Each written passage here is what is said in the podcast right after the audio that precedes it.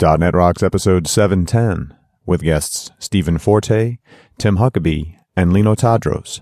Recorded live Tuesday, October 18th, 2011.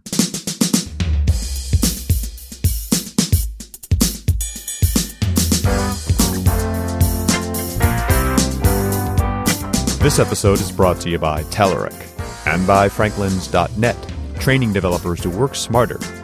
And now offering video training on Silverlight 4 with Billy Hollis and SharePoint 2010 with Sahil Malik. Order online now at franklins.net. And now here are Carl and Richard.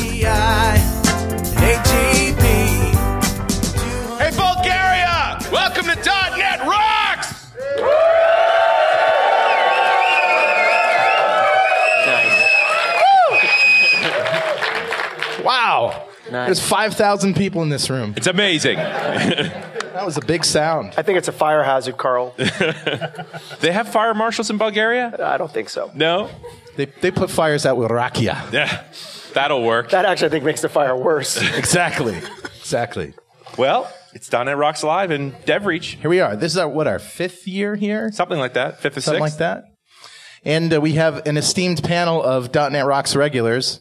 Mr. Forte, Mr. Franklin, how are you? I am doing very well. Having a good show here? I am having a good show. I got to introduce Scott Hanselman on the keynote. Yeah, it's been great. My, it has been really great. Uh, Scott was great. Tim was great this morning. Jesse was great. We had a great show so far. You didn't introduce Tim this morning. I did not introduce Tim this morning. I was sleeping. Nice. that was a good party last night. There was a lot of rakia, the local drink last And night. Tim, you just did a killer keynote. Tim Huckabee. Yes, thank you. It was fun. And Richard introduced me, which uh, I genuinely enjoyed. Richard does a better job than I do. Yeah, he's a pro.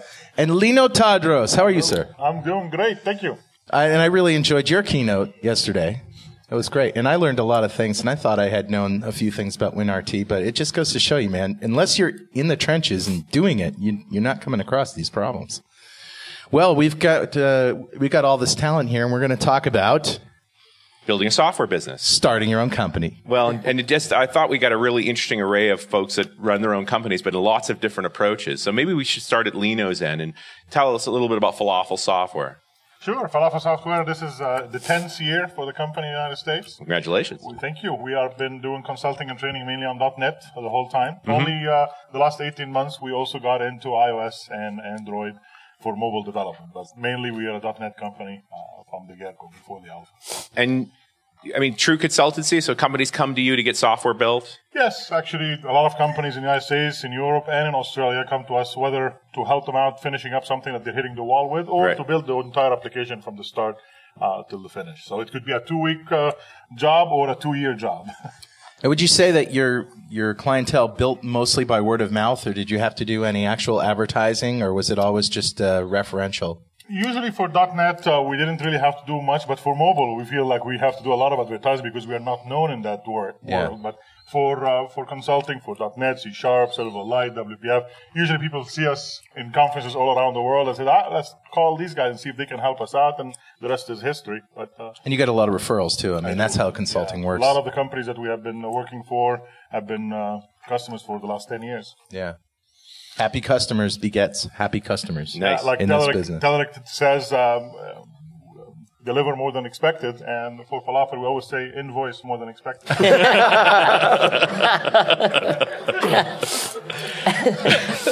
uh, uh, Tim, we heard part of your story at the keynote this morning, uh, just the, the whole creation of InterKnowlogy and so forth. And you actually worked for Microsoft at one point in your life. Yeah, yeah, that's where I learned how Microsoft builds software. Certainly was the genesis for founding InterKnowlogy. Absolutely. Right. So was was an example of what not to follow, or You know, I have to be careful here. I just realized because most of my engineers listen to this show. sure.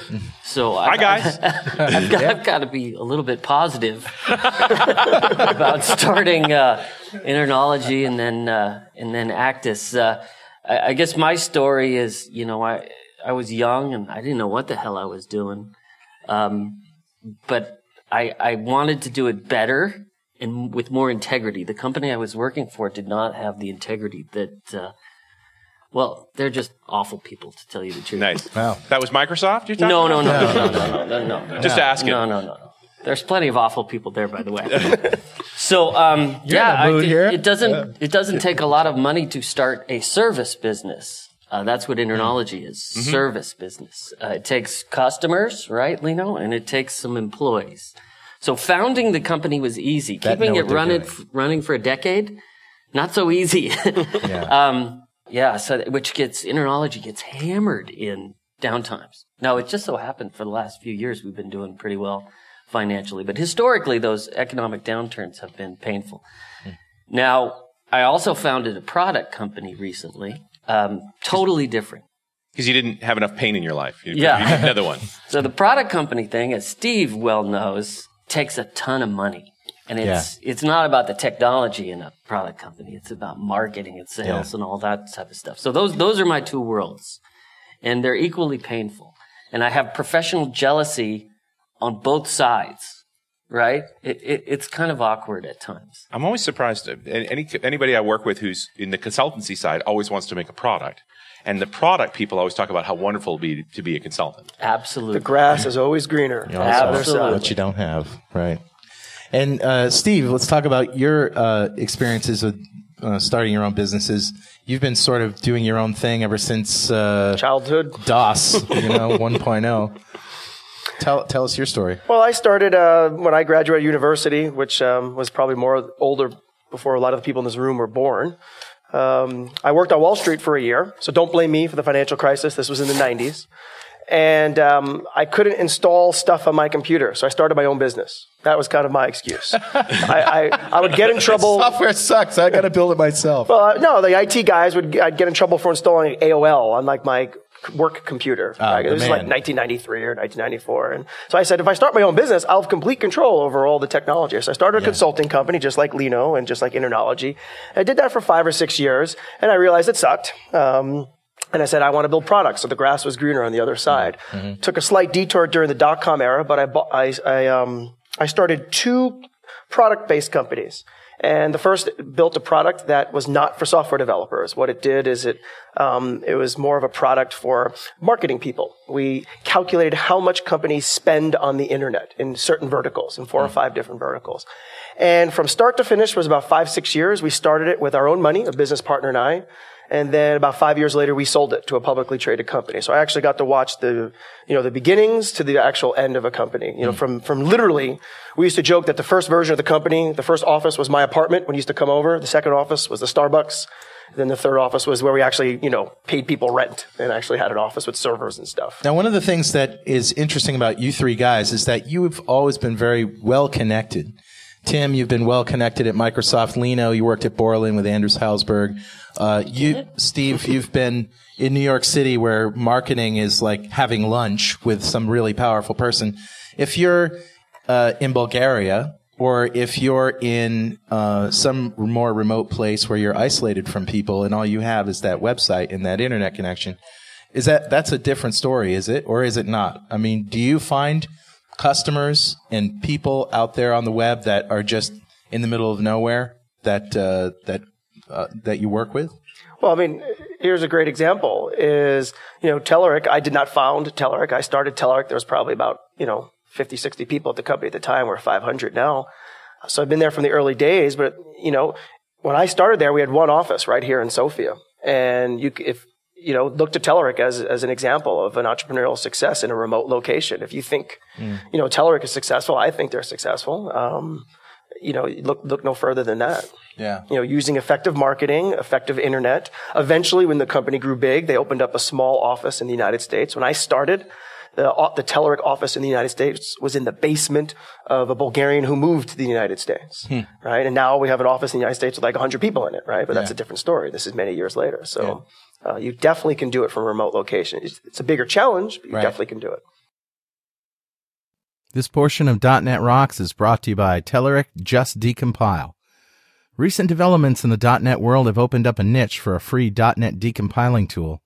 If you, like so many other developers, have been looking for an alternative .NET decompiler, you'll most certainly welcome the launch of Just Decompile, a powerful tool which promises to stay free forever. Currently in beta, Just Decompile offers effortless .NET decompiling and assembly browsing, innovative code analysis and navigation, side by side assembly loading, auto updating, and better decompiling accuracy.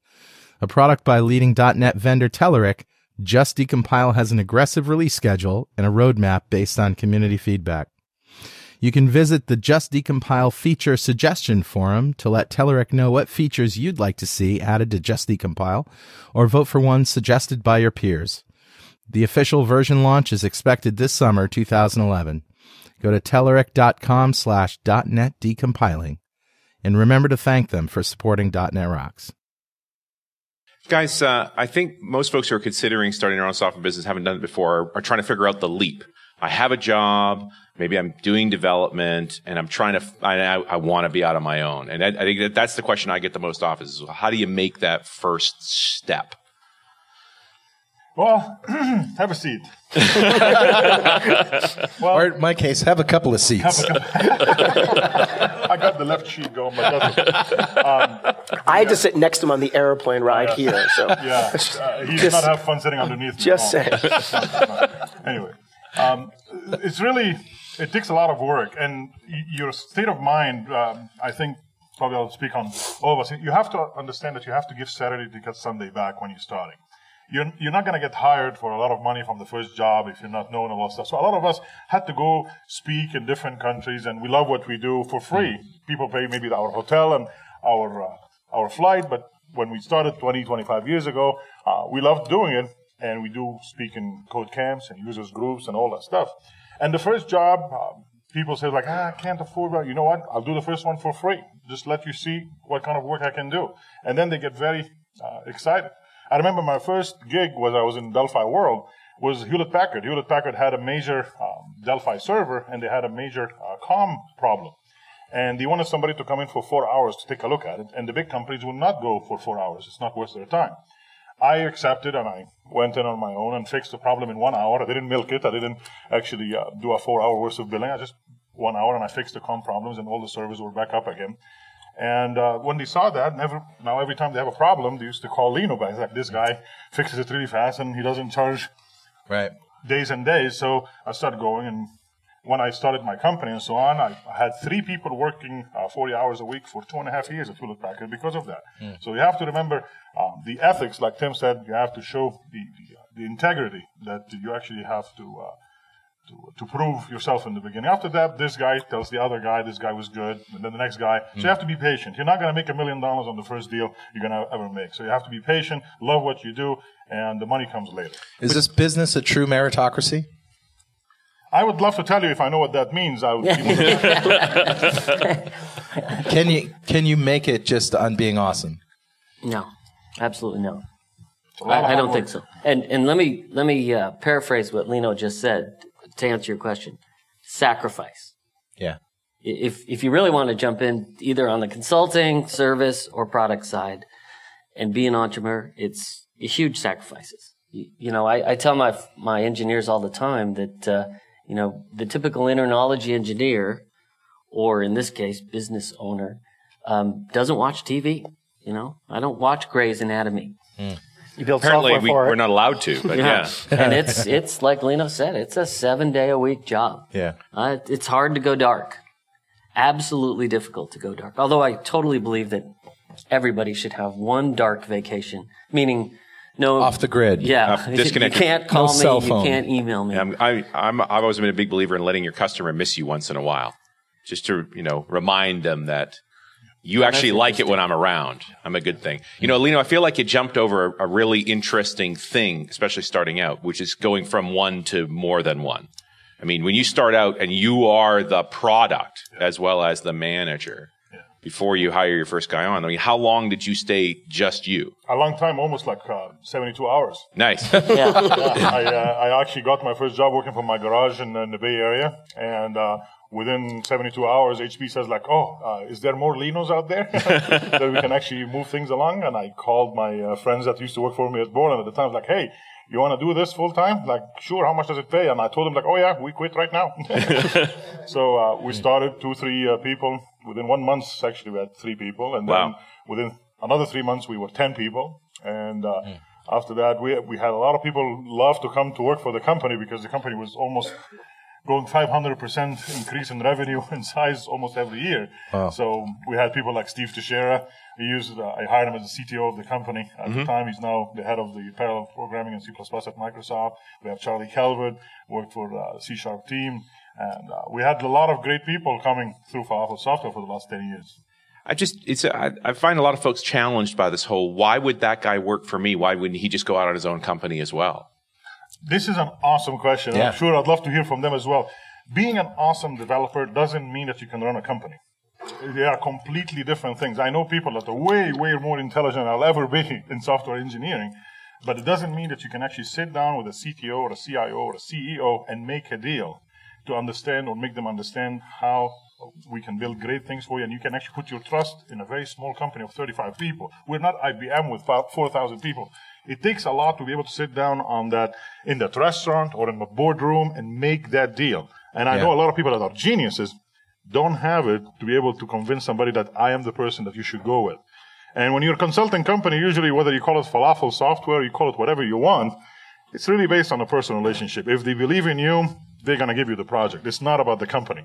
It's not, you don't carry IBM behind you or Microsoft or anything like that. So I have a couple things to add to that. Even circling back to starting that business, making the leap. And everyone I talk to that comes up to me for advice on starting a business always says, Steve, you know, how'd you make the leap? And I said, well, I just did it. I just woke up one morning and said, I'm going to do it. And I made the decision and I stuck to it. Most people always have an excuse. And, right. you know, and they're good excuses. I have kids. I have kids that are going to university or I have, you know, a family to support or I'm, my job is, you know, so you have to determine if it's right for you and don't wait. Right? Don't sit around and say, well, first, well, I'll wait six months. We'll write a business plan and we'll look around. No, if you, if you have an idea of what you want to do, you think you can do it, you can afford to have some time without an income to get started, jump in and get it done. Second thing I wanted to comment on is, what Lino was saying about, you know, 72 hours before you had, you know, your first kind of employees and things like that. I've always started the businesses with a partner from the beginning. It is impossible, because Tim was talking about sacrifice. It is impossible to start a business on your own. Bill Gates did not start Microsoft on his own. Steve Jobs did not start Apple on his own. Telerik didn't get started by one person. There were four founders all the businesses I've started had multiple founders. You need the people. One is the, is the shared sacrifice, meaning is, you know, when you want that dark vacation, you need someone else tending the shop. And the other is, as Lino said, is you need some differentiation, differentiators, right? You, you know, one guy will be the tech guy, one guy will be the marketing guy, one guy will be the business guy in that respect. I agree 100%. Um, although I did it in the beginning on my own, but I'm a, the kind of guy I'm a sensitive guy. So you don't want a, a, guy like me running a company because everything is emotional. It's like, oh man, this, you want somebody very stable being the CEO, not like me, you know. But, but you learn, you, you, learn on the fly and you're starting to actually not um, go hyper on everything. Oh my gosh, they're doing this. Or you have to have somebody running the company that a little bit more calm during the good times. And the not just the emotion. You, you, you mentioned that a developer doesn't necessarily know how to run a business. Yeah. I, I can't agree more. And what I found interesting is a company or, or in a nascent state, in a very early state, uh, contacted me a few weeks ago. And they said, hey, can you maybe be on our advisory board and give us some advice? And it was three developers building a great tool. And they said, where should we go next? We're thinking of going down this road. And I said, have you considered the other side? And they said, no, oh my goodness, that, that opens up so many more doors. That's great. And, I, and they said, oh wow, you know, how did you come up with that? I said, well, I'm just looking at it from, you know, a marketing and sales perspective. And I said to them right away, I said, you can't call me every single day, right? If I'm on your advisory board, of course you could call me a lot, but I go, you need someone to make these day to day, hour to hour decisions. You need someone to augment your technical skill with business skill. The one thing that I can see as a common theme between all you guys, and probably between all of us up here, is we have technical know-how, but we also have that personality that that it takes to talk to business people, and uh, it, it's very contrary to your average developer's personality, which I think is a little bit more internal, uh, a little bit more. Uh, so is that the advice that we're really giving people is you know learn stand-up comedy uh, learn how to talk take a public speaking class um, helps. you know? Well and it, yeah i'm going to paraphrase from you then. It's just you guys are all business leaders but you all started out as tech people. Like what happened to you? Where did where did you go wrong? I know. Yeah, that's called crossing the dark side. Yeah. We crossed to the dark side. I, I think to support these guys points especially in lino's case I, I lived the same thing if you're billing like the way we started, I was, you know, 150% billable, right? Right. 60, 70 hour billable weeks for months. But then you've got to invoice and then you've got to collect. Right. Follow up on the invoice. And there's just not enough time in the day to You do have to that. payroll for the old employees. And, Yeah. and The medical. Someone's got to read the balance sheet and do the, the income statements, and it, it's just too much. That's why business people that that's the tough leap. Yeah. You know, the, it techno. I, I my engineers hate when I say this, but really good engineers are a dime a dozen. Ooh. Ooh. They really are. The the complexity of running a business is not engineering. Mm-hmm. Uh, you guys will agree, I hope. no.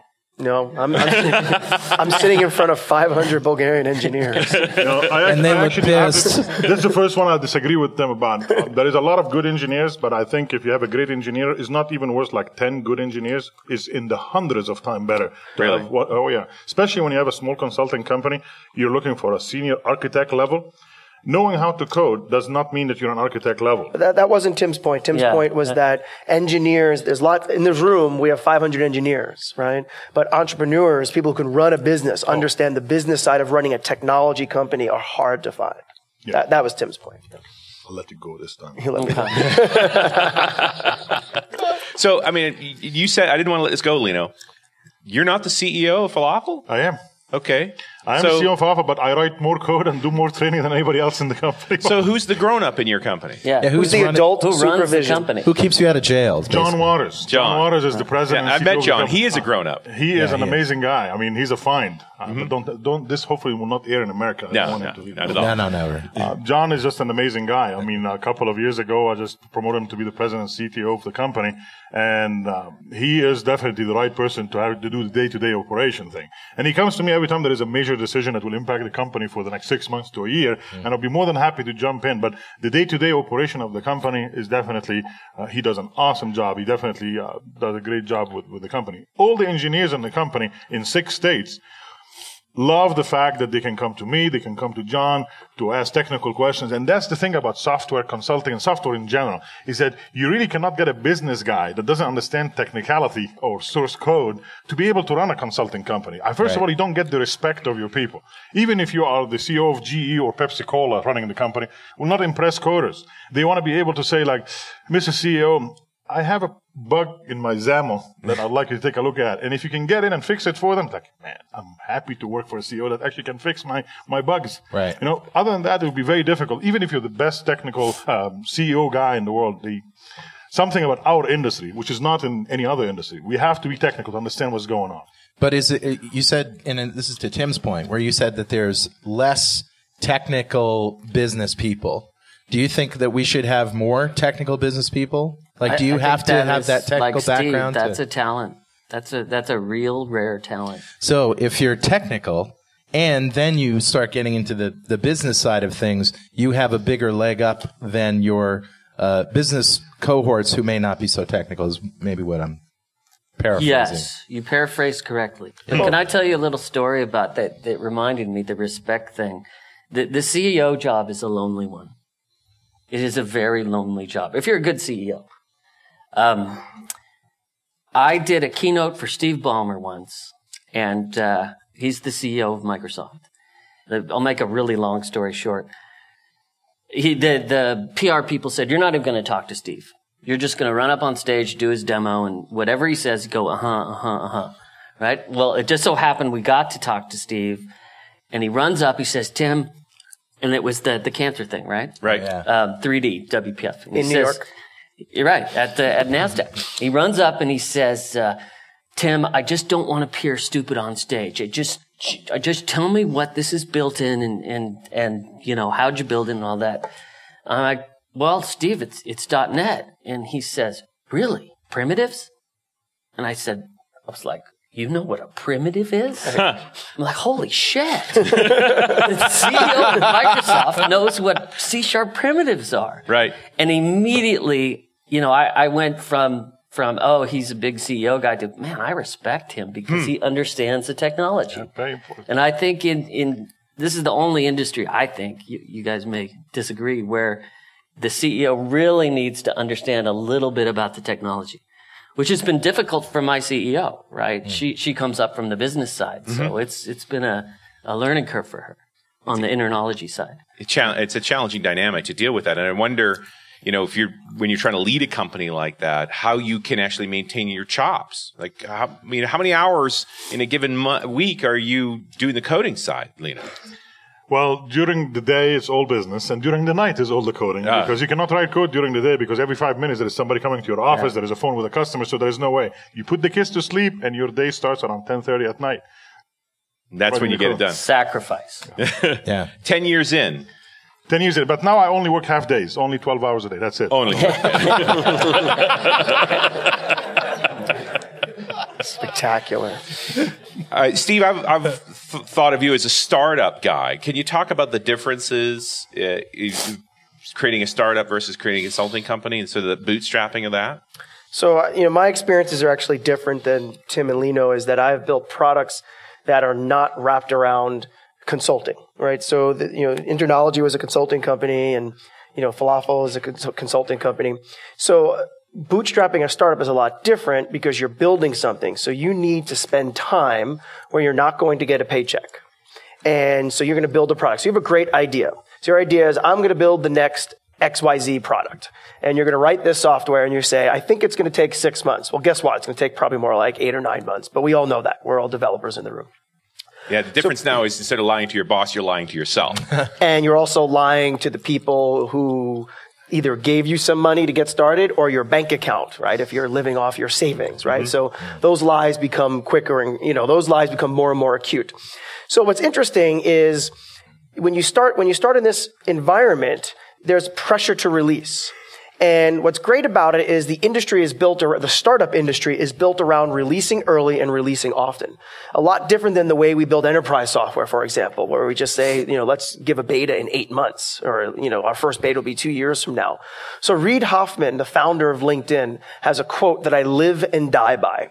He said, if you are not embarrassed by your first release, you waited too long to release. Hmm. Huh. And the reason behind that is more than building software as a consultant for a customer, because let's face it, customers don't know what the heck they want, right? Whether you're, whether you're an internal IT department, whether you're like Lino and Tim building for external customers, they don't know what the heck they want. But when you're building a startup, if you build the wrong thing, you're out of business, right? You just wasted six months or a year of your life with no paycheck, and then you gotta go get a job right? So what you do is you release early and you release often and you put it in front of the customers and then you don't necessarily build what they ask you for. You find out what their problem. So, customer Henry Ford has the famous quote. Everyone know who Henry Ford is, right? Mm-hmm. He invented, you know, mass production of the automobile. He didn't invent the car. Some people think he invented the car. He invented the mass production of the automobile. And he said, if I listened to my customers, I would give them faster horses. Yeah. Right? So in essence, you can't build faster horses. You need to be innovative. So what you do is you build your, your V1 prototype, you bring it to the market, and you put it in front of the customers. And you write down very politely all the things that they tell you you need to put in your product that they will give you money for it. Then you go back and argue with your business partner because one of the two of you is going to be like, no, no, no, we have to build exactly what the customer wants. Customer number one. Customer is always correct. What you really do is you analyze the problem. Translate it. You translate it exactly, and you come come up and you solve the problem. And a lot of the things they bulleted will be part of that solution, but not all of them. Now, it seems like there's a very small line between the consultancy that was building software for a customer and the startup that was building a product that they ultimately sell to a customer. And, you know, like, where's the distinction there?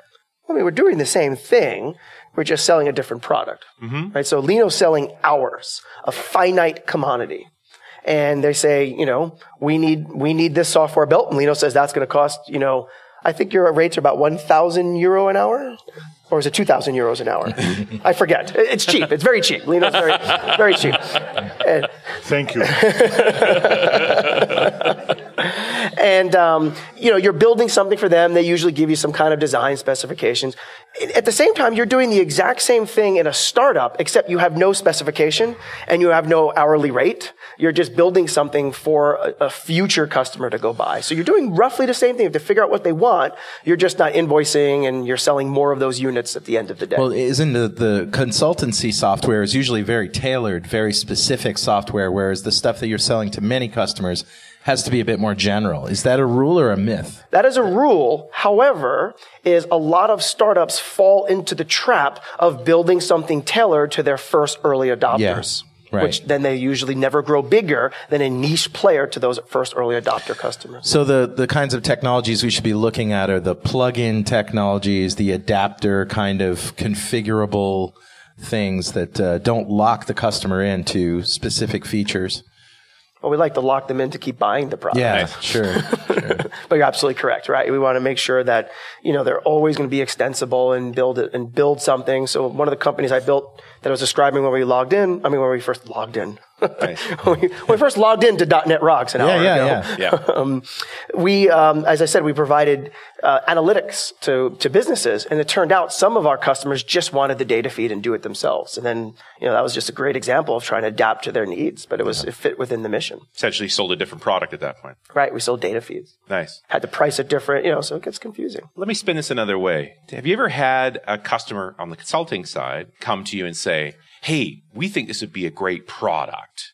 Constant. Let's partner. Every frickin' project. Oh, Yeah? Almost. Yeah. Yeah. And and let's let me be clear. InterKnowlogy doesn't do consulting, nor does it do training. Right. You know, it's it's a project company. Mm-hmm. So we we build products for product companies. A lot of our customers are software companies. Right. But um, yeah, every customer is. This should be a product. You guys should take it to market. Yeah. On the InterKnowlogy side, we don't know how to do that. I I think focus and ambient ignorance is in, i- extremely important. Ambient, I'm aware. Ignorant of what I don't know. Hmm. Right? Taking something to market is very expensive and difficult. You So said, when- said the word focus, which is don't try to do everything. Right. yeah, And I think InterKnowlogy's success is because they're laser focused on the XAML stack. Yeah.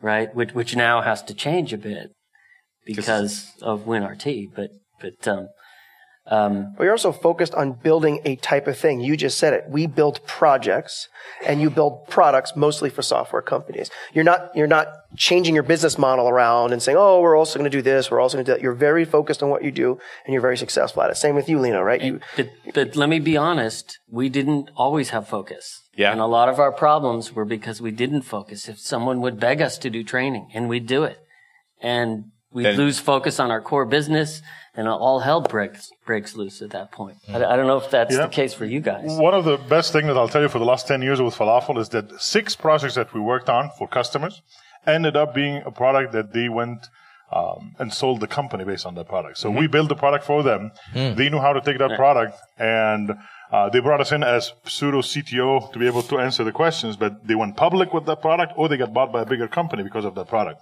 And the way it starts, usually somebody wants to create a, a new ERP system. There's so many ERP systems out of the box, right? Right. but they are maybe working in the food industry for perishable goods. Well, Oracle and SAP and all these don't have specific ERP systems for perishable goods Right. for food. So if they go to Oracle, two and a half million dollars just to get the box, and then you have to spend another two million just to customize it to work with that. Yeah.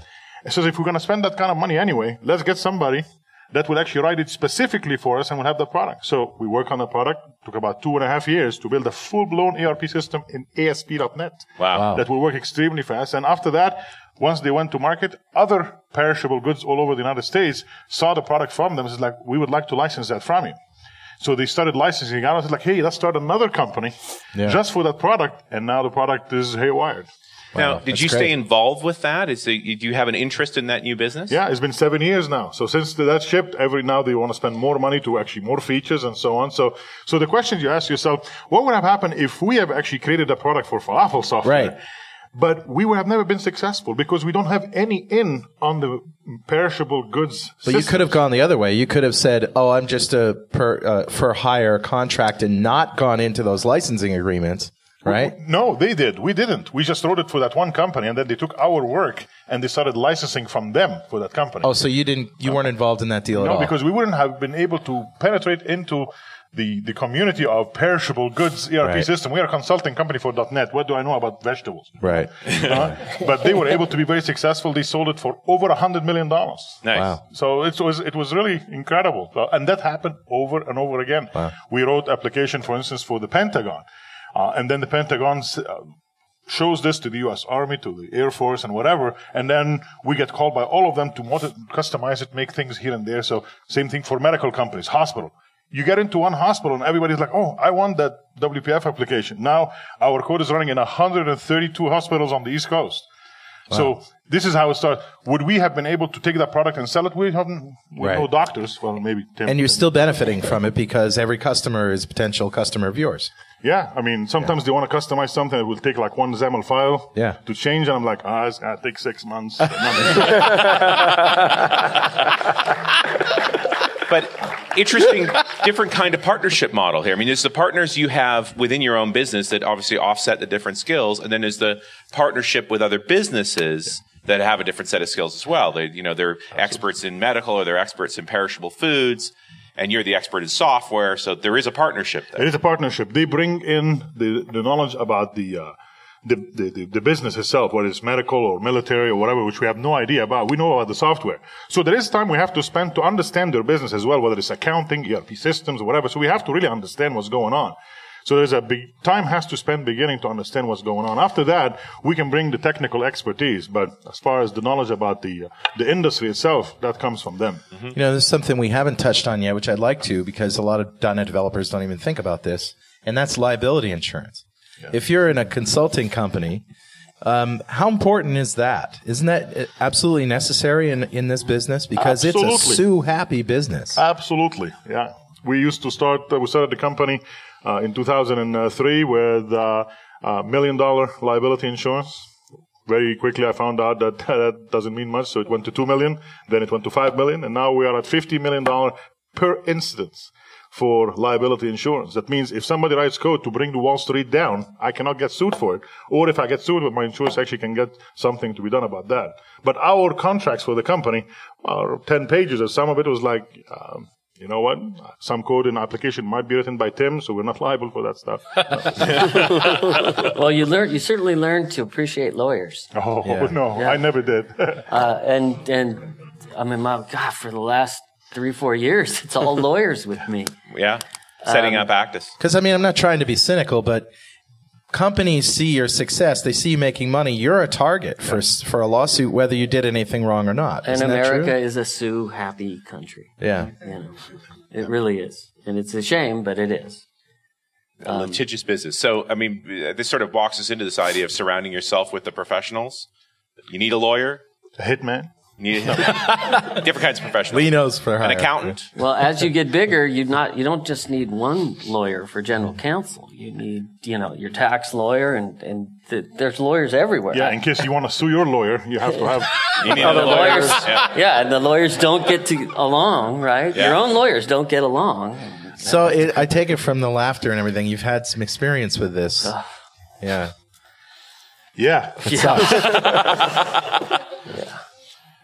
from a startup perspective, we're not necessarily liable for, uh, in the same way for the, that Lino says, you know, we write code that brings down the New York Stock Exchange, but the product itself has to work as advertised.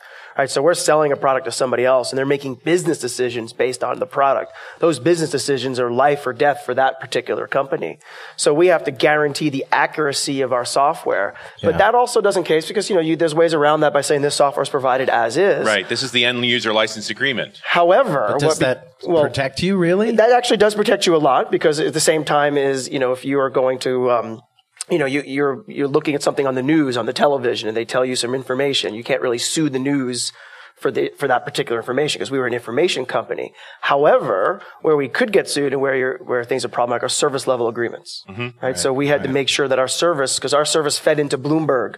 For those who are not the mayor, but Bloomberg um, has a financial services um, data aggregation service you know, kind of like a flipboard for, for Wall Street people. So we fed our data into Bloomberg and we had to guarantee that by certain times of the day, certain days of the week, we, we'd have certain things done or we face financial penalties. Hmm. But generally, you know, I hate to say it, but I've actually read end user license agreements. They're not fun to read, but the the main thing it says is our the limit of our exposure is the amount of money you paid for the software. Yep.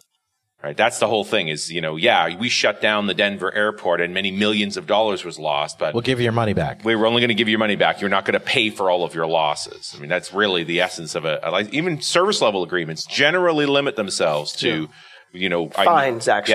Yeah. Yeah. Do we need to have a service level agreement for .NET Rocks? Well, Because we can't, we can't really give people their money back. no.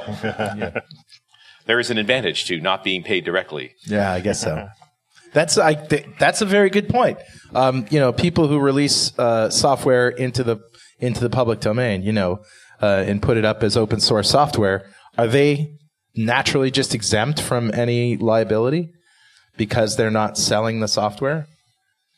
Do you get all the? I don't know the answer to that question, but I do know that uh, these marketplaces, especially um, on the Apple side, there, Yeah. there, there are some big problems with uh, information protection. Right. Mm. You're getting to areas that we're not Huge. experts Yeah. in. we're not lawyers. We, yeah, it mean, sound- I'm we could do a show around this, but I think we put Intellectual- lawyers on the stand. Legal. IP, Yeah. right? yeah. Yeah. It's a it's a huge issue, but I think it's certainly you know getting back to if you're an entrepreneur who wants to get out and, and start playing with these things, you need to have some legal counsel. Yeah. For instance, for falafel, we have never been sued ever for the last 10 years, but it came as close as this. As, uh, and hopefully somebody here will actually understand what I'm saying. Somebody saying, I'd like you to build this for me. We'll tell them it will take 80 hours. We charge this per hour. And then you ship the product and they found a bug. It's like, okay, you need to fix that bug. Sure, no problem. That's be an extra two hours. No, I already paid. But we are on time and material. So they expect Right. you now to live for the rest of your life fixing and doing whatever to that 80 hours. Because it's your because the bug was your fault. Yeah, Right. well, Right. And we try to explain to somebody it's like bugs are part of software development. Mm-hmm. All right, you, you're always going to find a bug. Nothing is perfect, but the product works. You're going to find a bug, no problem. We spend an extra two hours, and they don't like that sometimes. Yeah. If, if they have not been in the software industry, then that's not their their thing.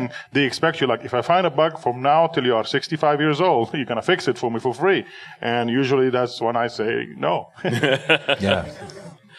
Uh, I guess that's managing customer expectation as much as anything else, helping them understand what software is really like. So let's say you're working in a, in a company anywhere in the world and you're a software developer and you're working for these people. What are some of the telltale signs that it's time to go out on your own? When your next door neighbor buys a Ferrari,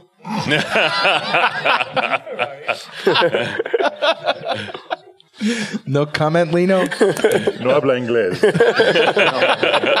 Muy bien. I actually, here, in all seriousness, it is always a good time to go out on your own and start a business. Actually, downturns and recessions are great times to start a business. Right, right after September 11th, in the height of the craziness and the recession, I started a business, sold it five years later, uh, right? And right after Lehman Brothers, started another business and sold it two years later, right? So, uh, you know, two recessions, great time to start a business. During boom times, another great time to start a business. So it's always a good time to start a business. It's just a question of how you, you know, what's the advantage in a downturn? Why would you want to start one there? Things are cheap. Uh, Well, things are cheap. Um, also, ta- there's a lot of talent out there. So there's a lot of people that are looking um, either unemployed labor, or in our case, in the tech industry, there's not many unemployed developers because there's a there's a we're, we're actually at a developer drought these days. But developers that are stuck in a job because they can't move because the company is at hurting or they've dropped bonuses or no raises. So you can get a developer on board and say, Hey, take a part of equity or, or something like that. Also, you're less likely to get a copycat me too. So if you're building a product and your product is, you know, you're selling, you know, ice cream over the internet, people actually do it. Uh, yeah, I bought some. I just bought some yesterday. So you're selling ice cream over the internet. That's your great idea. Well, in a recession, you're, you might get one or two people that see your idea because you're always only six months out or you're only six months ahead of the next guy, right? So someone might get that idea. In a recession, maybe only two people will start, will start to compete with you. In the boom times, it'll be a dozen. yeah. I also think that when in a downturn, the, your customers are more sensitive to return on investment. So there's, there's a story you tell in a downturn that's different than a story you tell in a boom time. That is just it's just about messaging, how you communicate, how you you you pitch your product. You're, you're absolutely right. Uh, the other company I started a, a number of a few years ago, I always say, and this is great if you're an entrepreneur, you need an analogy. You need the one minute elevator pitch. I say, Right. if you're with Warren Buffett in an elevator, you need one sentence to tell them what to do. And my wife always hates when I say this, but my last business was Expedia.com for ocean freight containers. If you know what Expedia, yeah, if you know what Expedia.com is, right, the airplane, right, you know what the last business does. That was started right in the height of the last, well, this, I still think we're in this recession. And, um, So that was started at the height of the recession, and we had a different conversation with the customers. It was about saving money. Yes, they're going to pay us money, but ultimately we presented the case. And the way it really worked out is it cost them $100 to do something, and our system, it would cost them seven. So he said, you can move more product by still spending that $100, but you can move, you know, like 10 times more product. Right? And that was the value proposition we brought to hmm. them. Very good. This portion of .NET Rocks is brought to you by our good friends at Grape City. Tell me if this sounds familiar. Boss comes and says, Sales are up this week. I'm taking everybody out to lunch. Awesome. Next day, oh, we're taking a loss. What happened? Well, you're a developer. You can create a report. So you go to your boss and say, okay, what should I report on? And they have no idea. Well, here's the good news. Active analysis from Grape City Power Tools empowers your boss, the money guys, so they can find the answers to their own questions. And the best part is it's a control, completely self-contained BI. Using a drag and drop interface, users can easily discover trends in the data and more importantly, the deviations from those trends through its powerful graphical analysis capabilities. Development against the control is easy. All you have to do is provide the data. Active analysis will take care of the aggregation, grouping, filtering, and sorting for the user. Of course, it offers programmatic control of all these operations too. So if you want more company lunches, do your boss a favor. Use active analysis. For a free evaluation, please go to gcpowertools.com slash analysis and don't forget to thank Grape City for being a great sponsor of .NET Rocks. Guys, any other key bits of advice? What about what about the whole hiring and firing thing? Yeah. I'd, I'd like to share something that I learned from uh, Steve Jobs, Hmm. uh, which is uh, said uh, A players hire A plus players, B players hire C players, Hmm. and C players hire D players. Always think of that when you want to start a company. Um, you doesn't matter really um, that you maybe you're not the top dog in the company. If you hire excellent, great people, that will always lift the company up. People that are not so sure about themselves or not so good, they always want to hire people that do not make them look bad. So they hire people below them a little bit. But if to, to build a company that's great, you always have to find the best, absolute best talent out there, and that will be the best thing you can do for your company. I could not agree more. And- Absolutely. And that the attribute of, um, well, you can tell a good engineer because they're very honest about what they don't know. Yes. I've, I've, Right. I've always sensed that the difference between a junior developer and a senior developer is a senior developer says, I don't know more often. Exactly. And that happens for business people too. Mm-hmm. I'm, I'm a, the- if you pretend like you know everything, man, that's a red flag. Yep. Yeah. But the hiring and firing thing is difficult. Yeah. I'm, I'm terrible at it. I'm awful. I like everybody. That's why I'm not allowed to interview in my own company. I, would hire everybody. So you think I'm kidding, but it's true. I am not allowed to interview anybody in my own company. Lino, do you do hiring, firing? Yeah, I do all the. But you're hiring. such an emotional guy. I do. That's why I'm not the decision maker. I just interview them. He just likes to meet people. yeah. No, I actually uh, sometimes the team will not will be on the fence. Like uh, four or five people will say, "I think uh, this person is a go," and five people will say, "Like, I don't know. He didn't pass the LINQ questions or didn't know what uh, this works." So I, I was okay. So he has he or she has to go through the Lino test, which we'll go out for lunch together and we'll talk technical. Yeah. And I will. Uh, um, it's not only. I, I would rather get somebody that doesn't know everything, but has a personality to learn instead of somebody who is very good but will not be able to pick up new things. In this industry, that doesn't work. Right. You have to be able to. So I love it when during the interview somebody tells me, "No, I have never used LINQ before." That's awesome. I'm going to explain 'Cause you know how you're LINQ gonna blow their mind. I'm going to actually tell them how LINQ works for about 20 minutes, and then I'm going to ask them a question about what I just explained to them, and see if they understood what I said or not. if if they brilliant. did, that means we can work together. Yeah. I don't care if you know all about LINQ and you cannot learn anything new. so Right. That is a brilliant technique. Yes. That's interesting. Well, the thing with the hiring and the firing is you have to become dispassionate about it. At the end of the day, it is a business decision. And if you think, as Tim said, he loves everyone and it's very hard to do, there are at least five people in New York City that I've hired at one startup, laid them off, and then another startup hired them again. Right? Yeah. And people are like, why would that person? And there's one guy that did it with three companies. There's one individual living in New York City today that I've hired twice, fired twice, and hired a third time. Um, and it was dispassionate. And I explained, you know, it was obvious what was coming. They understood. We talked about it, and it was one of the most difficult things I've had to do. But at the, but at the end of the day, it was a business decision, and um, you know, it's very tough, but it has to be done. So I have a story for you. I went to um, at the, about the same time I was getting into programming on the PC XT clone. That resonated with no, no. This was only seven ninety nine. Okay. Back in whenever it was, it was a clone, right? Uh, I was in a recording engineering school in Florida, learning about uh, whether I wanted to go into the music business. And I look around and saw some of the idiots in the music business, and I said, "I think I'm going to go into computer programming."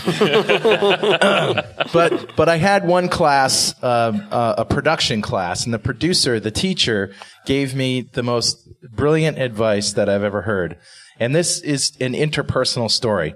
So in a recording session, if you're the producer, your job isn't to make the music. Your job is to keep everybody on task, motivated. You're the sort of the product manager on a software developer team. But it's your job to come up with the final product, right, to, for the record company. And if you're not focused and you're not disciplined, you will let your personal feelings about a particular drummer who can't make it get in the way. And what you should really be doing is pulling the band aside and said, this guy needs to go now. I've got another drummer who can come in and replace him right now. That's what we're going to do. Uh, and you know, and the the artists are like, "Oh my god!" But if something is holding you back, get rid of it and do something else. He also said the the most important two words that you can use when a session is going badly and people aren't cutting it, and you know the the downward spiral starts, are the two words "Let's eat." You Yeah. basically take everybody to lunch. You get the blood sugar set, uh, settled, right? They have a chance to relax and f- refocus, regroup, come back in. You'll always get a better track. Carl and I do this a lot, as you can see. Yeah. Let's eat. Yeah, there's very few problems can't be solved by pizza. So if you're in that meeting, you know, and things are going badly and people are just getting at it, you know, it's time for lunch. But everybody's got to go to lunch. Well, this brings up a point: is you should never start a business with friends. That's very true. It's very true. You should never ever start a business with friends because when that difficult decision comes, it then becomes very emotional. I've had to do it twice, not with .NET Rocks, but with uh, my other company, and it's it's very difficult. And when I've lured, um, in my role at Telerik, I've been luring people say, Oh, you've been hiring a couple of your friends of late. And I said, one of the first things I tell them when I lure them and tell them the great things about coming to work at Telerik, I said, I will not hesitate to fire you if I have to. Right? I just said it right on the table. I said, if you're comfortable with that, I said, I, I don't want it to affect the friendship. I said, actually, the friendship should make it easier that I can have the honest conversation with you. Right? But, um, most of the times you have to have a very special relationship with a friend if you're going to start a business with them. Very true. Well, guys, I think that's about a show, isn't it? Yep. All right. Well, I'd like to thank our guests, uh, Tim Huckabee, Lino Tadros, Stephen Forte. Let's give it up. Thank you. We'll see you next time on .NET Rocks.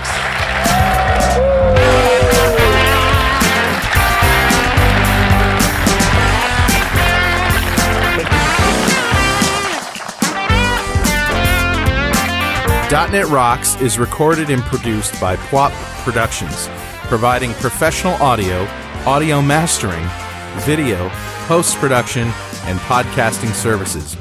Online at www.pwop.com. .NET Rocks is a production of Franklin's Net, training developers to work smarter and offering custom on-site classes in Microsoft development technology with expert developers online at www.franklins.net.